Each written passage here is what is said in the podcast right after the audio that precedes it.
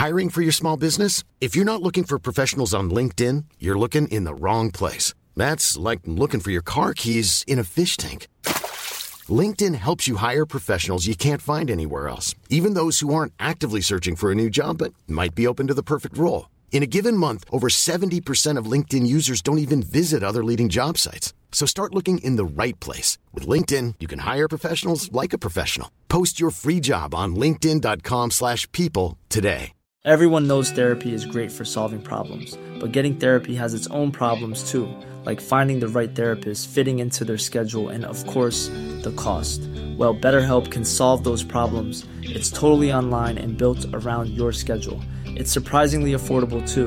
Connect with a credentialed therapist by phone, video, or online chat, all from the comfort of your home.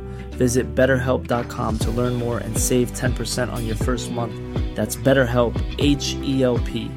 Burrow is a furniture company known for timeless design and thoughtful construction, and free shipping, and that extends to their outdoor collection. Their outdoor furniture is built to withstand the elements, featuring rust-proof stainless steel hardware, weather-ready teak, and quick-dry foam cushions. For Memorial Day, get 15% off your Burrow purchase at burrow.com slash ACAST and up to 25% off outdoor. That's up to 25% off outdoor furniture at burrow.com Drytech jobbar för en stark teknisk utveckling. Vi tillgodoser den snabbt växande IT-marknaden med avancerade brandvägsfunktioner, trådlösa nätverk och IP-telefoni. Med fokus på säkerhet tillverkar Drytech routers för slott och koja, för bonde och patron. Givetvis med stöd för både PC och Mac. Uppdatera till Drytech du också.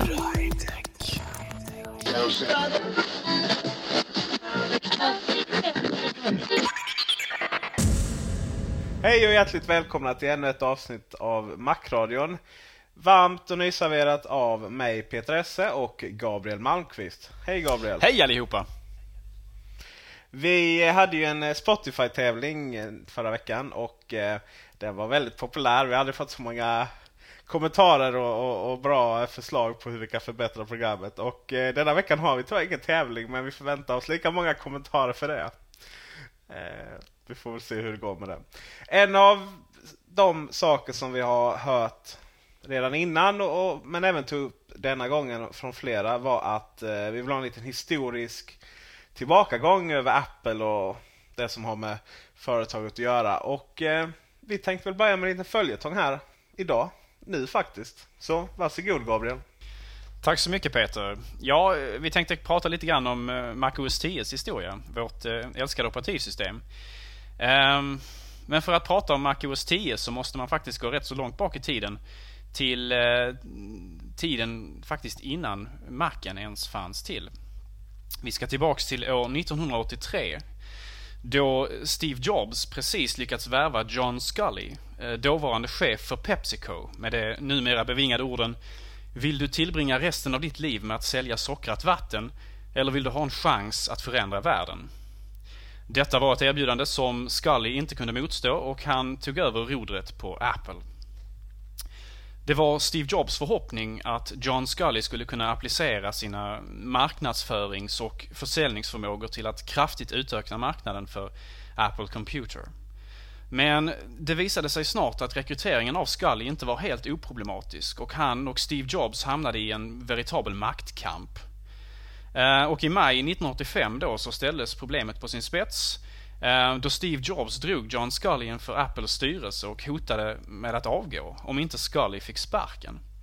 Men styrelsen valde att stå på Scullys sida och Steve Jobs tvingades att lämna företaget som han en gång grundat.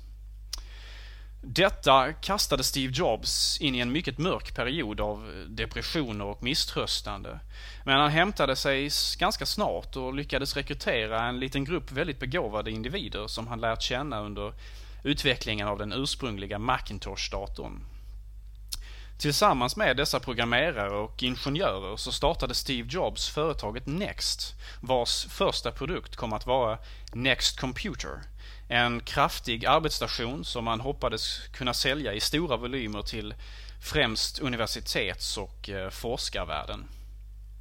Men för att kunna utnyttja kraften i hårdvaran så behövdes det mjukvara och man började genast arbeta på ett nästa generations operativsystem som man döpte till Next Step. Det som kom att skilja Next Step från sina närmsta konkurrenter, både gamla klassiska Mac OS och Windows, var att Next Step var ett så kallat objektorienterat operativsystem som tillät programutvecklare att mycket snabbt och relativt enkelt framställa sin mjukvara. Eh, Nextstep var även utvecklat för att tillåta flera program att arbeta samtidigt, så kallad multitasking, och innehöll ett för sin tid mycket raffinerat och eh, innovativt användargränssnitt. Men tiden var inte på Nexts sida och eh, både Macen och PC-klonerna hade hunnit koppla ett strypgrepp på datormarknaden. Next tvingades således sluta tillverka egna datorer och valde att istället satsa helhjärtat på sitt fortfarande väldigt innovativa och konkurrenskraftiga operativsystem. Detta portades till flera plattformar inklusive Intels 486-processorer och diverse riskbaserade PowerPC-processorer. Förhoppningen var att företaget skulle kunna överleva som en mjukvaruproducent då hårdvarubranschen inte längre hade plats för fler aktörer. Men även mjukvarubranschen hade börjat konsolidera sig till ett fåtal stora aktörer och tiden började rinna ut även för Next Step. Vilken cliffhanger! Eh, och eh, vad den historien visar är ju att överlägsen hårdvara ihop med överlägsen mjukvara inte alltid leder till en överlägsen marknadsandel. Vilka var vad var det som gjorde att man inte lyckades? Vad hade man eh, emot sig på marknaden vid, här, vid den här tidpunkten? Ja, alltså de främsta konkurrenterna eh, var ju kanske då Macen och Windows. Men även naturligtvis andra Unix-varianter. Eh, och andra tillverkare, tillverkare eh, Sun, Microsystems och så vidare. Eh, det som problemet för Nextstep var väl egentligen det att även fast de hade en väldigt framåtriktad eh, eh mjukvara framförallt och hårdvaran var också bra. Så det fanns redan etablerade aktörer som var så pass stora att, att, att liksom tillfället eller fönstret för att, att kunna agera och vinna för, för Next Step var mycket begränsad och, och, och det, det, det, det, tog väldigt snabbt slut, tyvärr.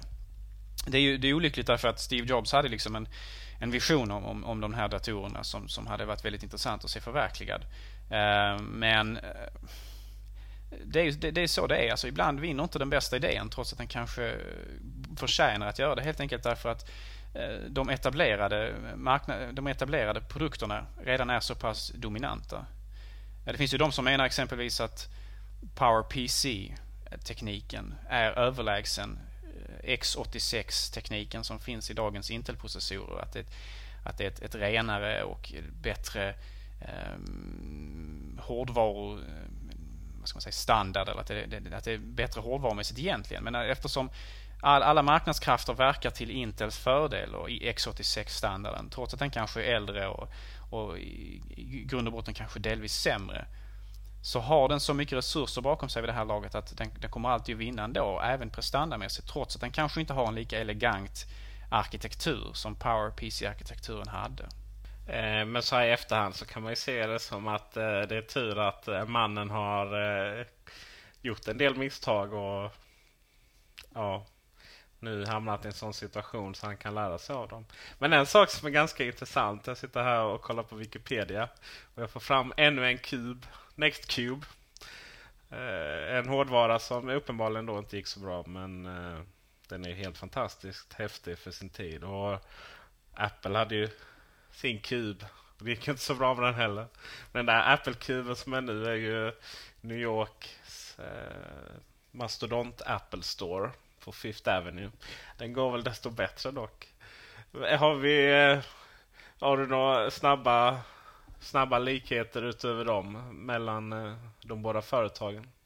Det var ju någon som sa att Steve Jobs hade en tendens till att göra om samma grejer fast bra då, andra gången. Alltså göra om samma misstag men, men att rätta de få detaljer som, som finns och, och göra det väldigt bra. Var... Eh, Frågan är väl egentligen, finns det mer exempel på likheter mellan Next och Apple? Som du kommer på på rak arm? Ja, likheter mellan, eh, mellan Next och eh, Apple finns det ju en del. Men eh, likheterna mellan eh, Next och den delen av Apple som utvecklade Macintosh-datorn finns det ju desto fler av. Framförallt då att Steve Jobs naturligtvis var eh, en, en, en tyrann något av en halvgud i gruppen som liksom dominerade totalt och, och eh, vi har ju pratat tidigare om hur Steve Jobs tenderar att hantera människor. Både brutalt ibland och väldigt charmerande ibland och sådär. Och det har ju säkert satt sin väldigt personliga prägel på utvecklingen utav de här eh, två olika plattformarna. Och Steve Jobs eh, ego är ju något som vi eventuellt kommer återkomma till eh, lite senare i programmet. Men nu har jag fått eh, nöjet att testa en eh, produkt som vi har pratat om eh, många gånger i Macradion. Inte just denna produkten, men själva konceptet.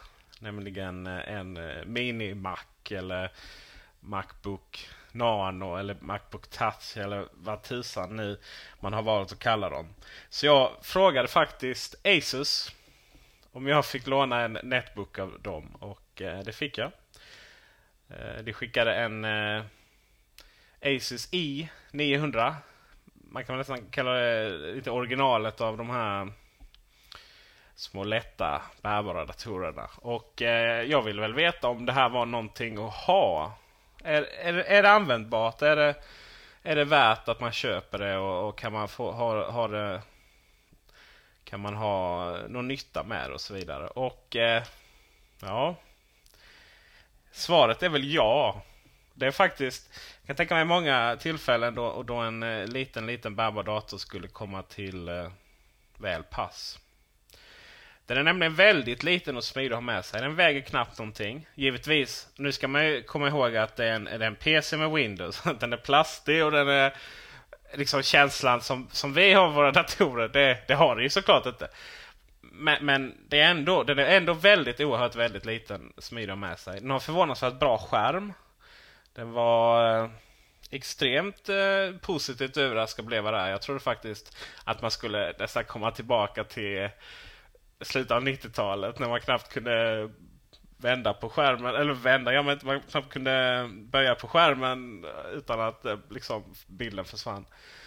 Och eh, en annan sak som förvånade mig väldigt mycket det var att nätadapter var den minsta PC-nätadapter jag någonsin har sett. De brukar ju vara ungefär lika stora som våra bärbara datorer där. Men eh, den var faktiskt lit, riktigt liten och smidig.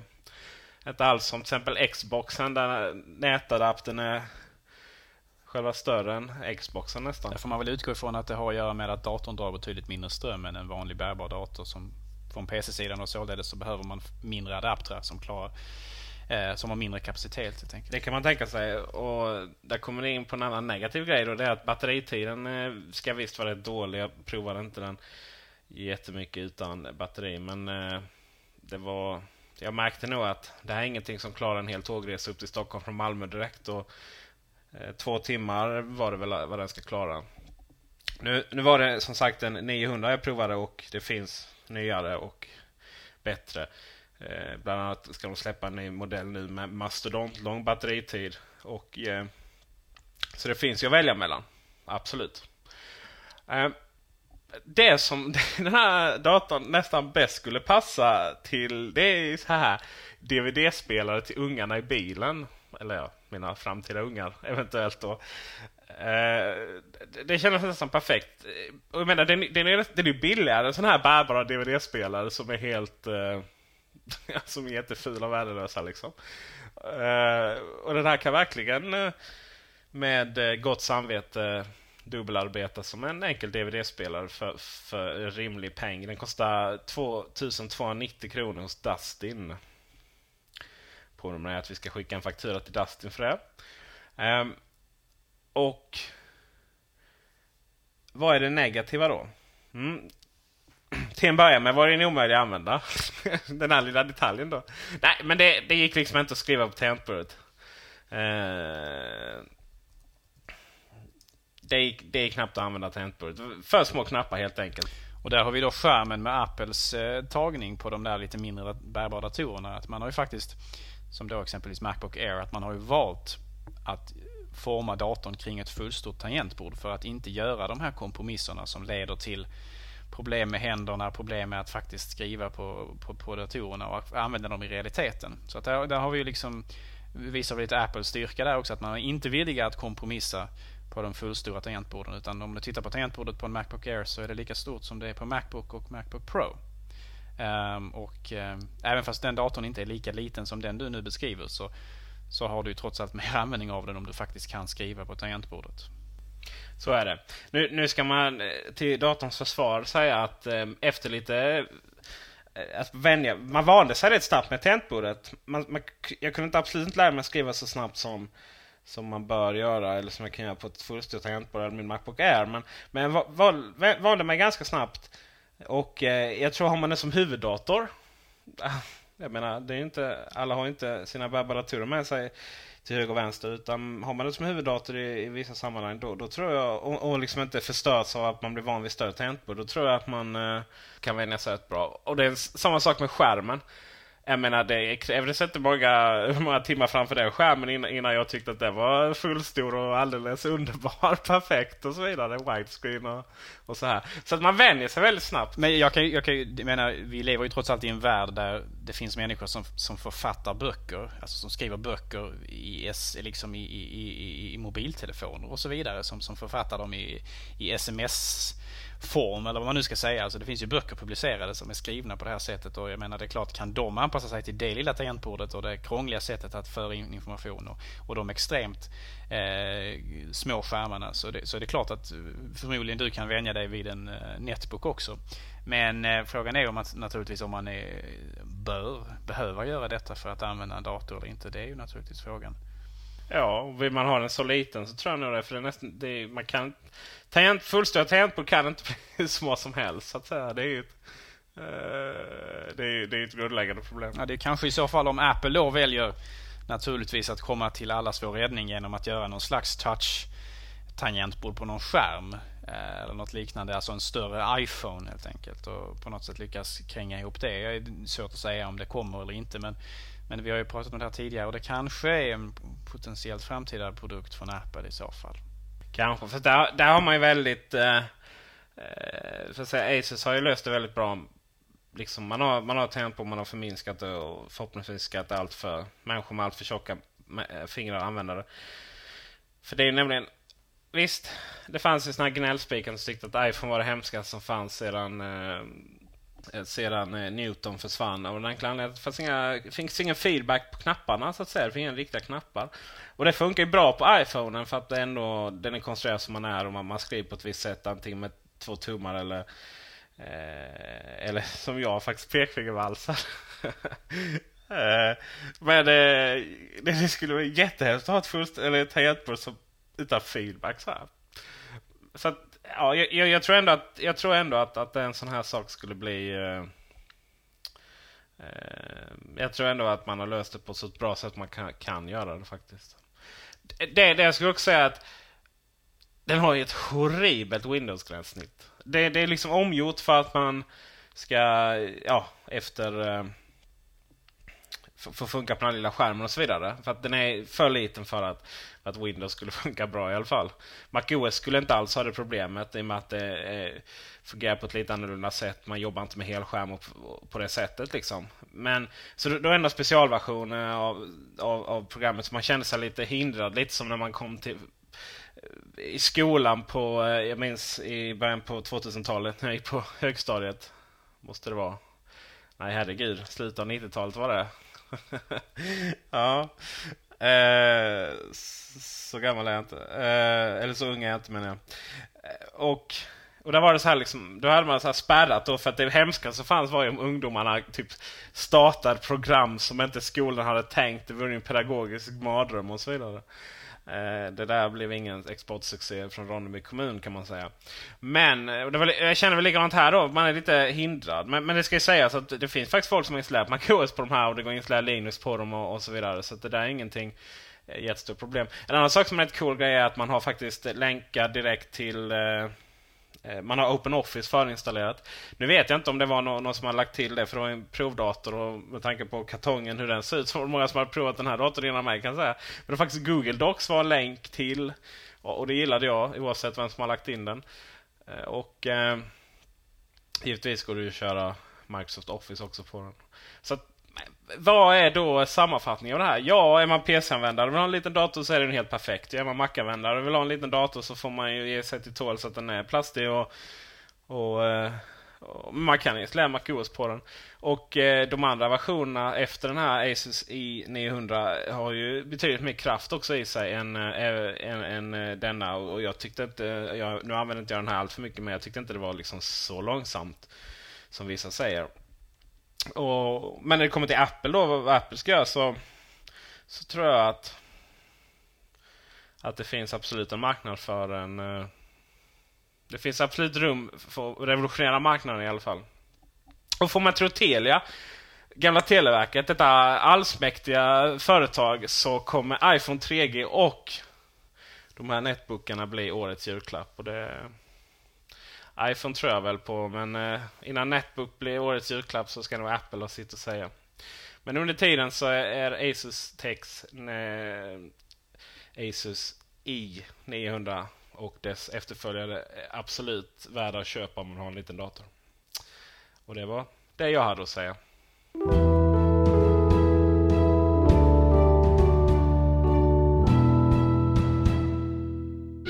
Drytech jobbar för en stark teknisk utveckling. Vi tillgodoser den snabbt växande IT-marknaden med avancerade brandvägsfunktioner, trådlösa nätverk och IP-telefoni. Med fokus på säkerhet tillverkar Drytech routers för slott och koja, för bonde och patron. Givetvis med stöd för både PC och Mac. Uppdatera till Drytech du också. En av de många saker som har hänt den senaste veckan är ryktet om att Sony BMG överväger att erbjuda sin musik DRM-fritt på iTunes Store. Och min första reaktion till det var, jaha, gör de inte det redan? Jag hade någonstans glömt bort hela DRM-diskussionen. Jaha, alltså att det finns fortfarande företag som är så otroligt korkade. Anledningen att Sony BMG överhuvudtaget har DRM-musik på iTunes Store är inte någon rädsla för piratkopiering längre. Utan, eh, för det, man erbjuder nämligen sin musik på Amazon. Utan det är ju bara ett politiskt statement för att visa iTunes, eller förlåt, för att visa Apple vem som bestämmer. Och det är helt puckat. Och det leder ju bara till att man säljer mindre musik. Det, det är alltså ett sätt att försöka få Apple att eh, inte vara lika dominant på den eh, onlineförsäljningen av musik längre. De är ju trots allt eh, etta eh, och eh, ohotade på den eh, platsen. Men det försöker då inte bara Sony BMG utan flera andra stora musikleverantörer också att på något sätt eh, förhindra eller att de försöker förändra detta så att det inte, inte längre är så. Man försöker alltså skapa mer konkurrens ibland online-återförsäljarna.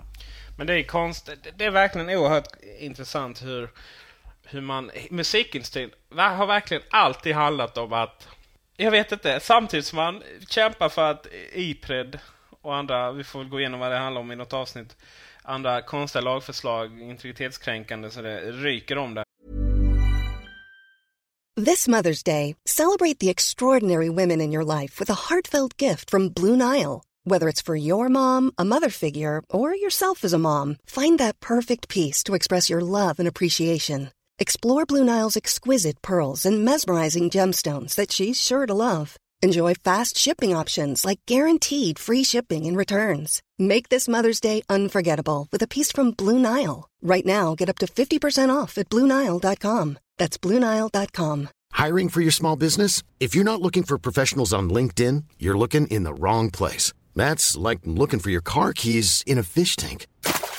LinkedIn helps you hire professionals you can't find anywhere else, even those who aren't actively searching for a new job but might be open to the perfect role. In a given month, over 70% of LinkedIn users don't even visit other leading job sites. So start looking in the right place. With LinkedIn, you can hire professionals like a professional. Post your free job on linkedin.com slash people today. Burrow is a furniture company known for timeless design and thoughtful construction and free shipping. And that extends to their outdoor collection. Their outdoor furniture is built to withstand the elements, featuring rust-proof stainless steel hardware, weather-ready teak, and quick-dry foam cushions. For Memorial Day, get 15% off your Burrow purchase at burrow.com slash ACAST and up to 25% off outdoor. That's up to 25% off outdoor furniture at burrow.com slash ACAST. Everyone knows therapy is great for solving problems, but getting therapy has its own problems too, like finding the right therapist, fitting into their schedule, and of course, the cost. Well, BetterHelp can solve those problems. It's totally online and built around your schedule. It's surprisingly affordable too. Connect with a credentialed therapist by phone, video, or online chat, all from the comfort of your home. Visit betterhelp.com to learn more and save 10% on your first month. That's BetterHelp H E L P. Hey Dave. Yeah, Randy. Since we founded Bombus, we've always said our socks, underwear, and t shirts are super soft. Any new ideas? Maybe sublimely soft. Or disgustingly cozy. Wait, what? I got it. Bombas. absurdly comfortable essentials for yourself and for those facing homelessness. Because one purchased equals one donated. Wow, did we just write an ad? Yes. Bombas. Big comfort for everyone. Go to bombas.com slash ACAST and use code ACAST for 20% off your first purchase. Eh, ska gå igenom och, och man stämmer fortfarande säkert massa stackars privatpersoner i USA för att de råkar lä lägga ut fel filer på nätet. Och istället och sen försöker man då hindra iTunes Store, den tjänsten som trots allt temporärt räddar dem. Nu är musikindustrin doomed ändå liksom och de, de här stora fyra skivbolagen kommer säkerligen inte överleva de kommande fem åren. Men under tiden i alla fall så kunde man helt enkelt göra så här istället för att hindra musik från att spridas på ett lagligt sätt så, så kunde man göra allting. Om man nu ville att iTunes skulle förlora sitt dominerande grepp då skulle man ju kunna skicka ut sin musik DRM-fritt till iTunes Store för på så sätt sälja en jävla massa musik, vilket det iTunes Store gör. Skicka ut dem till Amazon, skicka ut dem till egna butiker, vad som liksom. Det är så man bryter iTunes marknadsdominans. Jag menar iTunes Store har vi kommenterat, eller har vi kommit fram till innan, det är inte det är inte Gud bland onlineförsäljningen. Att de är så stora det är för att de var först och att det är många som har iPodar. Men eh, det finns många ställen att köpa musik på. Det finns på Xbox, iTunes, eh, eh förlåt, Playstation. Eh, säkerligen Nintendo Wii om man också vill ha det. Men eh, istället, det är så konstigt någonstans. För istället för att innovera nya marknader så försöker man begränsa de gamla istället. Jag fattar faktiskt inte det. Till och med pengakåta skivbolagsdirektörer måste ju fatta att man tjänar mer pengar på desto mer människor som kommer åt sin musik. Men uppenbarligen så har jag fel där. Ja, och det är ju inte bara iTunes som det går bra för utan det är även iPhone. Eh, nu i veckan så dök det upp eh, en nyhet om att eh, iPhone har faktiskt sålt bäst. Den är alltså populärast hos amerikanska konsumenter eh, under det tredje kvartalet under 2008. Den eh, till och med, säljer bättre till och med än Motorola Razr. Jag tror det uttalas så. Razr. Jag vet inte. Peter, vet du det? Jag vet inte. Det jag vet är att den där telefonen är hur gammal som helst och verkligen är ett eh, talande exempel på hur inskränkt den amerikanska mobilmarknaden är. Men det var en liten parentes. Fortsätt du. Ja, i varje fall. iPhone säljer alltså väldigt, väldigt bra i USA. Eh, men eh, i USA så är ju inte kanske andra företag som exempelvis Nokia och sådär lika dominerande som de kanske är i Europa och sådär. Men eh, det går i alla fall väldigt bra för iPhone 3G i USA och det är ju glädjande att höra. Steve Ballmer, våra Microsoft-referenser måste vi ha med minst en gång varje program. Steve Ballmer sa väl så sent som förra året att iPhone aldrig kommer få några betydande marknadsandelar. Och, eh, det, var det är så härligt någonstans.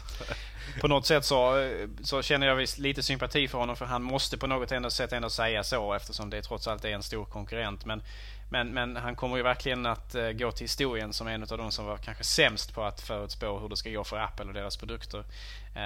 Men som sagt, jag tyckte när jag såg den här intervjun som du pratar om då att han såg eh, tagen ut eller lite skärrad ut av de här eh, iPhone-nyheterna för det var ju då precis iPhone lanserades.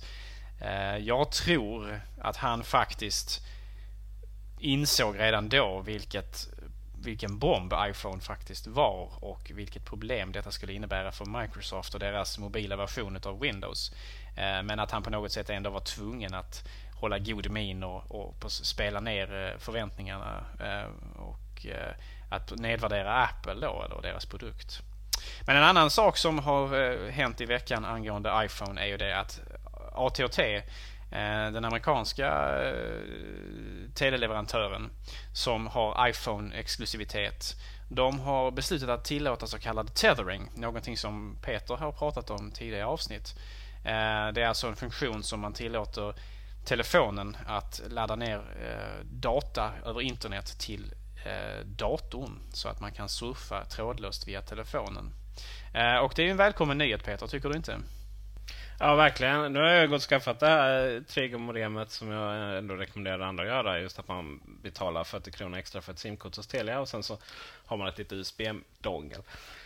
Men eh, någonstans så är det väldigt omackigt att ha en USB-dongel hängandes från, från den.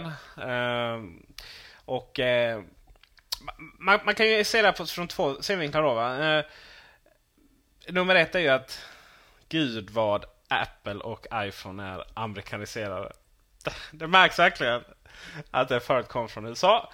Där mobiloperatörerna och, och mobilnäten är hopplöst efter. Vilket är ganska intressant då. Det är ändå liksom USA jämte delar av Asien står ju trots allt för liksom teknikevolutionerna här i, här i världen. Och eh, det är någonstans, det är helt enkelt att 3G-näten i USA klarar inte att man använder så mycket data och, och därmed så eh, tillät inte AT&T att göra det.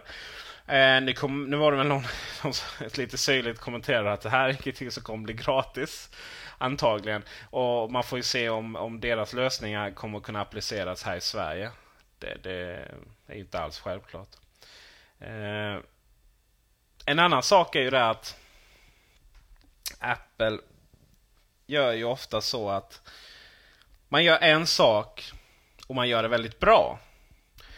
Och man eh, tar gärna synergieffekter mellan olika produkter och så vidare. Och eh, min lilla lekmananalys skulle ju då säga att om det här blir verklighet, att man kan enkelt eh, surfa på datorn via sin iPhone.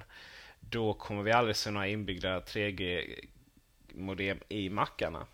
Även om det är ett rykte som också kommer nu i veckan väldigt lösryckt att det skulle komma nya att det skulle vara en funktion i eh, någon gång efter nyår.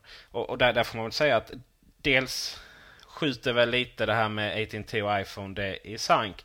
Men en annan sak är ju det att jaha, man inför nya Macbookar med buller och bång. En design som säkerligen kommer vara med oss i många år i framtiden. Uh, ja, så går det ett, ett par månader så, så får man köpa nya datorer igen för att det liksom är inbyggt 3G-modem i dem. Så kommer det givetvis inte vara. Nej, jag är väldigt skeptisk till det ryktet också. Jag, jag tror inte att äh, Apple kommer att äh, bygga in en massa Ehm, eh, liksom tillbehör i datorn som du säger med, med 3G-kapaciteter. För då, då blandar man helt plötsligt in eh, 3G-leverantörerna i, i datorförsäljningen också. Jag tror Apple är, är tillräckligt missnöjda med det faktum att man måste ha att göra med AT&T i USA och Telia här i Sverige vad gäller att sälja iPhone. Jag tror inte att man vill blanda in dessa ytterligare vad gäller att sälja datorer också. Hade Apple fått som de velat så är jag helt säker på att man hade skippat alla de här mobilleverantörerna och på något sätt försökt köra ett eget race med en egen teknik. Men den tekniken som, som skulle kunna möjliggöra iPhone utan en, en, en, en, en traditionell telefonleverantör Eh, finns ju ännu inte. Alltså den är ju inte, ännu inte på plats. Men vad framtiden har att visa där, det, det, det, det får vi ju se. Det är spännande det där att se hur det, det kommer att utvecklas. En, eh, en sak om eh, iPhone och operatörer. Eh, tidigt i morse kom faktiskt ett eh, härligt pressmeddelande till min eh, mailbox direkt från Telia där jag fick reda på att jag var en av de få exklusiva bloggare och och eh, journalister som fick ett press, detta pressmeddelande. Eh, väldigt roligt. Det var väl dock eh, PR-skolan 1A. Ja, du fick dig verkligen att känna dig viktig Peter. Jag kan tänka mig att du sträckte på Aha, dig då, Särskilt när, jag, särskilt när eh, ungefär samma mail. Det var faktiskt, stod faktiskt hej Peter, så jag kände mig väldigt uppvaktad och, och kärleksfull med Men Strax efter kom samma mail, ungefär då, utan hej Peter, in till vår eh, Macfeber eh, redaktionsmailen. Då. Så hade han ju gått till det också. Uh, ja. Men uh, där var, handlar det i alla fall om att iPhone 3G kommer från och med den 17 november säljas med kontantkort. Och uh, det är ju lite smidigt. en tjänst som jag efterlyst måste jag erkänna. Jag har faktiskt ringt eh, Telia och eh, eh, berättat att jag gärna ville ha kontantkortsfunktionen till iPhone. Något som de inte eh, tillät eh, tidigare. Eh, så det är, det är glädjande att höra. Jag gillar kontantkort själv. Ja, vad härligt. Och för dig och många andra så eh, vill ni ha denna, då är det enbart 8 GB. Frågar man inte varför. Jag frågar inte dem. Eh, och den svarta då givetvis, för 8 GB finns ju bara i svart. 5495 kronor. Det är, alltså, det är nästan 1000 spänn mer än om man hade köpt den utan några abonnemang som helst. Det kunde man göra om man hade viss avtal med Telia, vissa abonnemang och vissa tidsperioder och sådär. Om man inte hade möjlighet att förlänga, men ändå hade abonnemang. Då kunde man köpa den eh, för cash så att säga, bara man hade abonnemanget. Men då kostar inte så mycket. Så det är, det är, så här, för, det är så här omvänd subventionering. Ja, men det är bara för att Telia vet att alla vi som använder eh, kontantkort, vi gör det av den anledningen att vi är lite sådär snåla och eh, försöker dra ner på våra telekostnader i den mån det går. Och således så ringer vi kanske mindre än de som då har ett fast abonnemang. Eh, hela konceptet med kontantkort är ju för just att man ska begränsa sitt, sitt, sin, eh, sina utgifter telefonmässigt. Så att eh, det är rätt så logiskt egentligen, även fast det kanske kan svida lite grann för, för oss som använder det. Ja, det som är lite konstigt. Alltså, det är en sak att man inte subventionerar telefonen. Men jag menar, vi vet ju vad iPhone kostar. Det står på kvittot och sen efter då har det subventionerats med... Det kvittot är långt ska ni veta. Eh, men här är den alltså dyrare än inköps... Eller nypris. Alltså väldigt konstigt. Men det finns säkert någon eh, logik bakom det va? Och, du med flera snåljåpar kommer säkert betala det. Vad som då ingår är 600 megabyte datatrafik men den måste du eh, eh, använda inom ett, inom ett halvår. Sen får du köpa... Du kan liksom inte ladda kontantkortet med eh, data. Alltså du, du laddar kontantkortet då. Och så får du surfa hur du vill. Så är det inte riktigt. Utan man köper surfcheckar på 100 megabyte för 100 kronor. Det är alltså en krona megabyten. Mm, inte, jätte, inte, inte så dyrt som det kostade innan, 20 kronor med megabiten, men det är fortfarande inte jättebra. Uh, och uh, om iPhone och, eh, kan tecknas, eller om, om iPhone och eh, de här kontant Telia Refill kan eh, köpas på Telias egna butiker, Apple Premium Reseller och eh, diverse Elgiganten-butiker samt lite andra kommande butiker. Så de här surfcheckarna kan man bara köpa hos Telias butiker än så länge. I ärlighetens namn så måste jag säga att det där låter inte speciellt fördelaktigt och lite krångligt också med massa surfcheckar och sådär. Ehm, jag brukar bara ladda mitt kontantkort över internet och inte behöva bry mig om att gå till en massa butiker och sådär. Jag är lite besviken då över att man inte kan, eh, för när man har vanliga abonnemanget så har man väl obegränsad dataåtkomst. Alltså du surfar väl obegränsat, är det inte så Peter? Nej, men däremot kan man köpa till uh, att det kostar 199 kronor i månaden. Ja, precis. Det... Ja, det var det jag tänkte. Att man har för en ringa avgift kan använda datorn eller mobiltelefonen i princip obegränsat vad gäller just surfning. Och det, det tycker jag, det borde de ju haft på kontantkortet också kan jag tycka. Men ja, okej. Okay. Mm, nu, eh, nu är jag faktiskt inne och kollar uh, på Telias hemsida här och jag kan nog fel. Jag tänka mig att de här surfcheckarna är om man vill öka på det här, det här kommer vi säkert få återkomma till, men de här surfcheckarna är kanske om man vill öka på eh, datatrafiken för en krona megabyten. För att i de här kontantkorten så finns det faktiskt datatrafik och då finns det de här maxavgift per dygn, maxavgift per dygn för datatrafik där man bara använder webbläsaren och så vidare. Uh, mm, inte helt självklart. Jag tror, vi, jag tror vad vi lär oss av det här är att om du ska köpa en iPhone, du Gabriel och, och våra lyssnare då, eller ni, våra kära lyssnare. Då gäller det nog att man frågar exakt vad som gäller vid alla tillfällen. Eh, för det verkar inte vara helt solklart här. Och eh, vad jag vet är däremot att eh, jag fick faktiskt tips från en, en återförsäljare. Om man vill aktivera iPhone 3, om, förlåt, man vill aktivera Turbo 3G och surfa med. Då måste man själv aktivera det genom att skicka in eh, ett sms till, eh, Eh, till Telia. Och likaså få aktivera de här 600 megabyte som ingår när man, när man tecknar sitt eh, kontantkort. Då måste man också skicka in ett sms. Så att det, eh, ja, det vi lär oss ikväll är att man bör läsa det finstilta just i detta fallet. Och det finstilta kan ju också speglas i andra Apple-nyheter som vi kan prata om idag. I förra avsnittet så pratade vi lite grann om att Mark Papermaster hade gått över från IBM till Apple. Och det finstilta i hans kontrakt sa det att eh, han inte fick lov att gå över till en konkurrent inom ett år från det att han slutade på IBM. Vilket han ju nu gjorde och eh, IBM drog ju Apple, eller snarare Mark Papermaster, inför domstol eh, i Kalifornien och i New York. Och eh, nu har det då kommit eh, så långt så att en domare i New York eh, faktiskt har beordrat Papermaster att han inte får lov att arbeta åt Apple, eh, tjänstgöra hos Apple innan dess att den här eh, rättegången eller förhandlingarna har varit så att säga. Så innan de har fått rätsida på huruvida han faktiskt är begränsat av det här, den här klausulen i, i hans kontrakt eller inte. Och så har vi också idag fått ta del av en ganska så intressant, ska man säga, analys eller eh, en spekulation ifrån Robert X. Kringley. Kringley är Eh, en, en, en journalist som, som, som har gjort sig ganska känd som eh, en, en, en något kontroversiell men intressant författare där, som ofta spekulerar ganska mycket kring Apple och deras förehavanden. Och, Peter, du har läst den här artikeln. Kan du sammanfatta för våra lyssnare vad, du, vad den innehåller? Ja, det kan man ju sammanfatta ganska enkelt med att säga att eh, Steve Jobs ego har varit i farten och helt enkelt kickat Tony Fadell.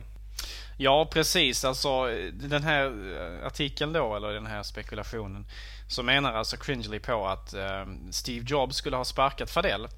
Eh, för att han på något sätt skulle ha framställts som eh, iPodens riktiga fader, precis som vi sa i förra avsnittet. Och att Steve Jobs kanske på något sätt då vill framställas som iPodens riktiga fader egentligen. Men också därför att han ville anställa Mark Papermaster. Och han behövde en plats i sin inre cirkel för Mark Papermaster. Eh, som inte hade att göra med CPU eller, eller eh, bladservrar som han faktiskt sysslar med på IBM. Eh, alltså han, Apple behövde, eller Steve Jobs behövde alltså en ursäkt för att sätta honom på någonting som var viktigt och nog för, för att vara trovärdigt men samtidigt som inte hade någonting att göra med någon verksamhet som IBM sysslade med.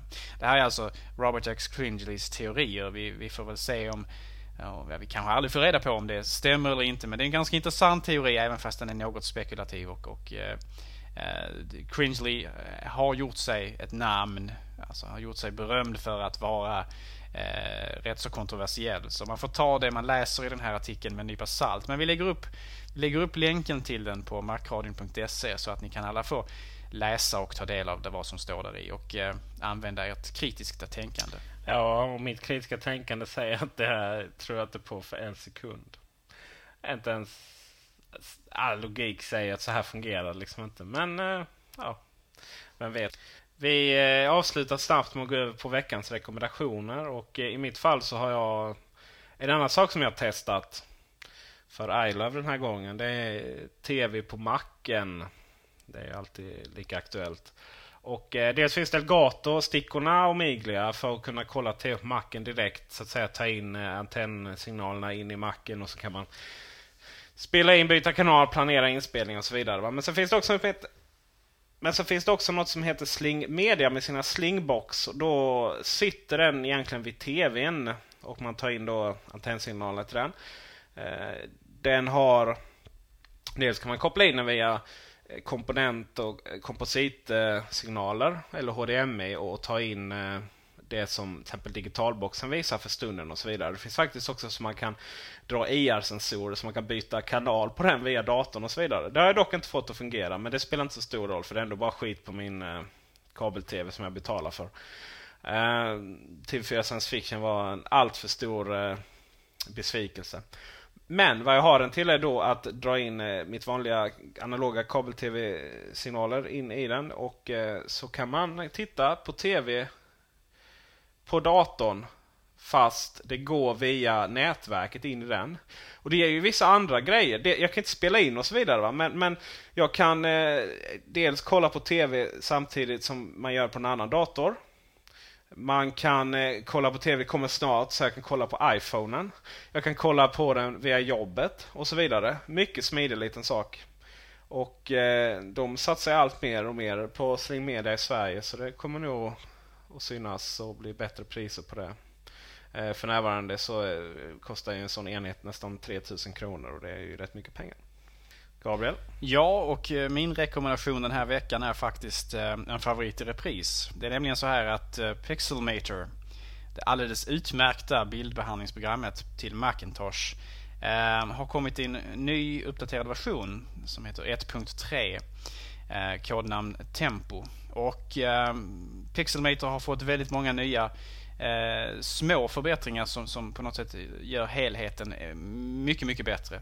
Eh, och eh, jag rekommenderar varmt att ni laddar ner och provar Pixelmator. Och eh, för 500 kronor knappt så är det ett mycket kompetent program att använda sig av. Och med detta så vill vi gärna tacka för oss den här veckan. Vi tackar för att ni har lyssnat på oss och eh, vi eh, vill passa på att påminna er om att man kan gå in på macradion.se och kommentera veckans avsnitt och säga vad man vill höra mer av i kommande avsnitt. Eh, och att vi också har en grupp inne på Facebook där man kan visa sin support för Macradion. Och nästa vecka så vågar jag nästan lova att vi kommer ha en, en gäst med i programmet. Jajamensan, Gabriel ser lite förvånad ut. Men nu vet han och nu vet ni. Ha en eh, fantastiskt trevlig vecka och så hörs vi nästa. Hej då! Can you see her smiling now? Does it make you feel? Can you hear us laughing now? Don't say it's no big deal. Do you feel the wind, the change?